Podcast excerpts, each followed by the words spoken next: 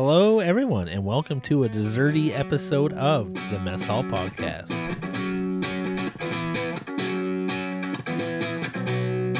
Let's get some food, and then we'll see if we have similar tastes or disagree.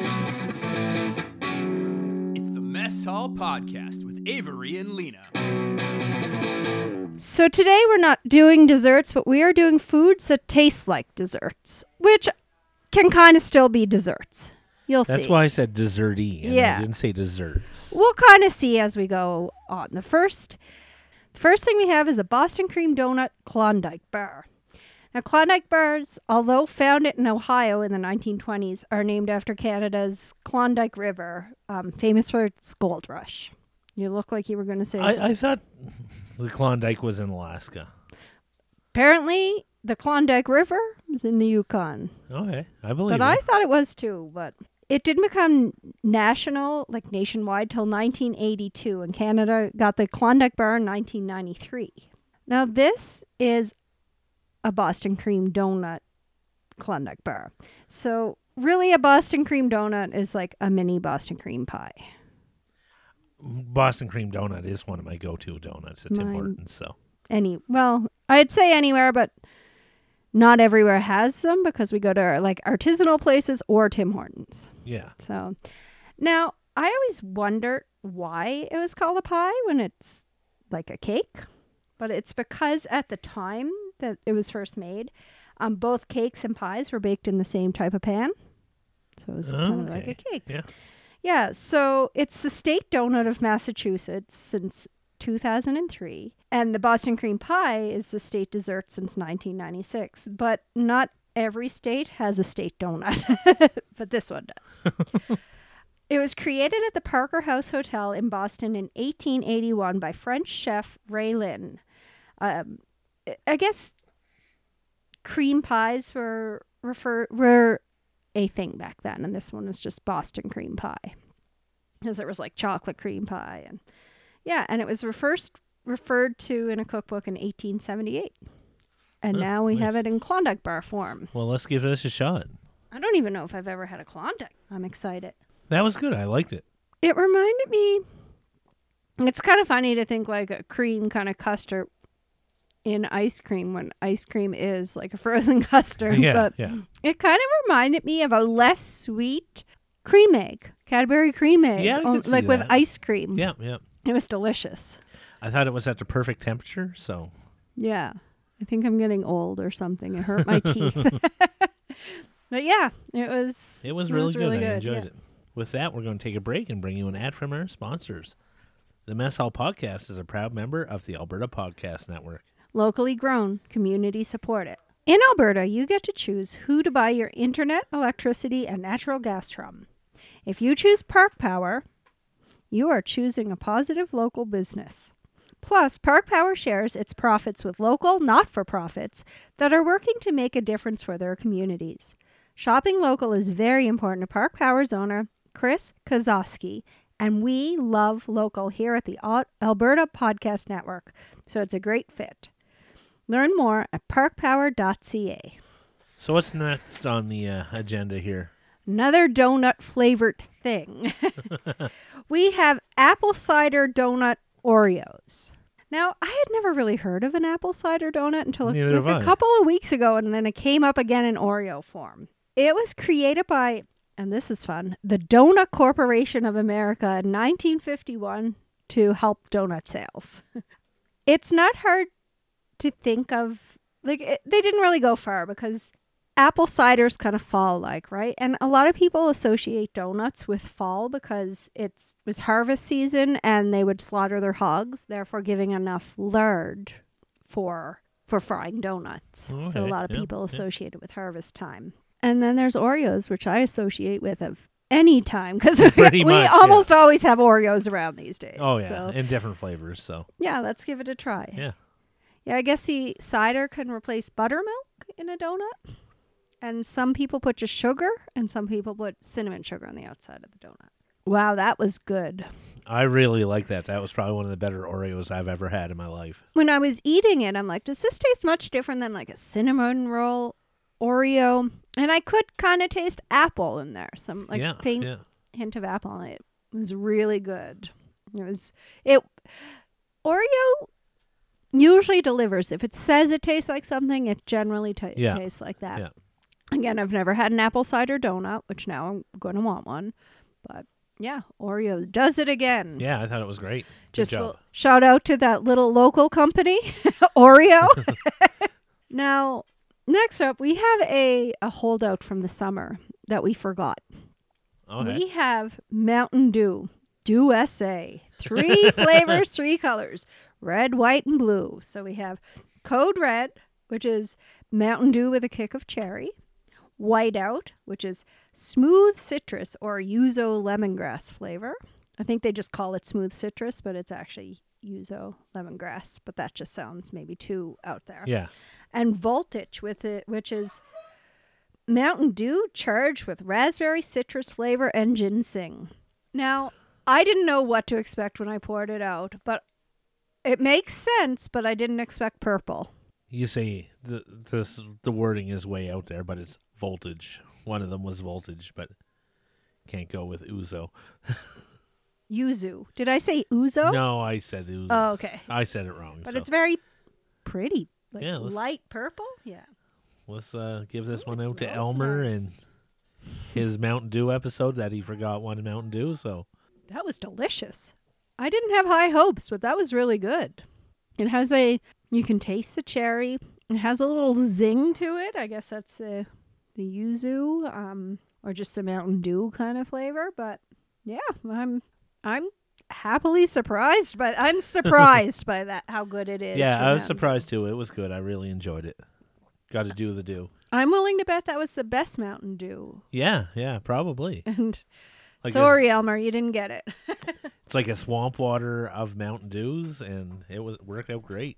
Yeah, not just like thoughtfully thoughtful Yeah. swamp water. if that makes sense. So next up, next up we have peach cobbler pop tarts. Pop tarts made from Kellogg by Kellogg since 1964. Cobblers were made in the USA because English settlers didn't have the correct ingredients and cookware to make traditional English suet puddings. So they came up with cobbler, um, said to resemble cobblestones. That might be why it, they're called cobblers. That's one Okay. Yeah. one reason.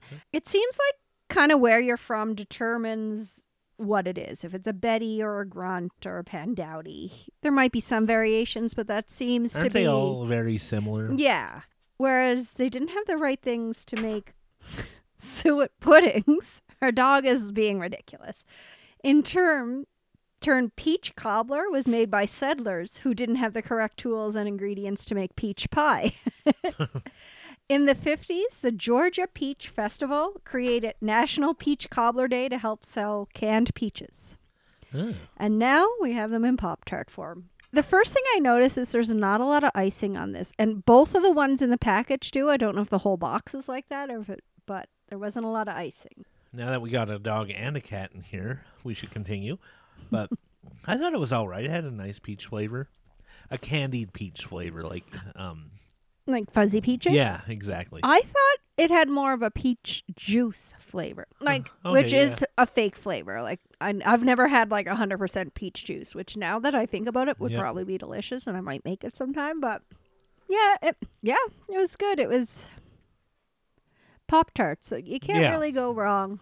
Um, it was good for a change. Like if you really yeah, want Yeah. sometimes I do really want peach flavored things. And if you like peach flavored things, you'll like this. Yeah. Definitely. It it wasn't the best, but it was all right. So. Yeah. Yeah. Yeah.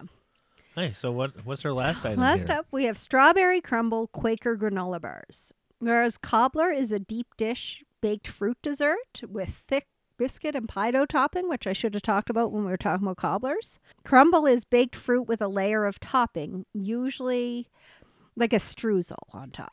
It gained popularity in Britain due to the rationing of baking supplies during World War One, um, you, and especially the supplies used to make pies. Okay, so like your basic flour, sugars, fats. yeah, like I think that. it just kind of reduced some of those things to have just the crumble on top as opposed to a whole like a bunch of Yep. those ingredients. Yep. Um, the apple crumble first appear appeared in 1924, though. Um, like there was before the war that it existed, but that gained popularity because apple crumble was in 1924.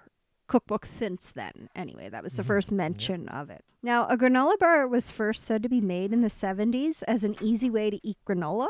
There's, of course, a couple of stories that Herrick Kimball says he created them in 1975 when he was 17, but the MIT, weirdly enough, MIT website claims, and maybe the guy went there, I didn't look up why MIT says this, that their website claims that an inventor named Stanley Mason created them.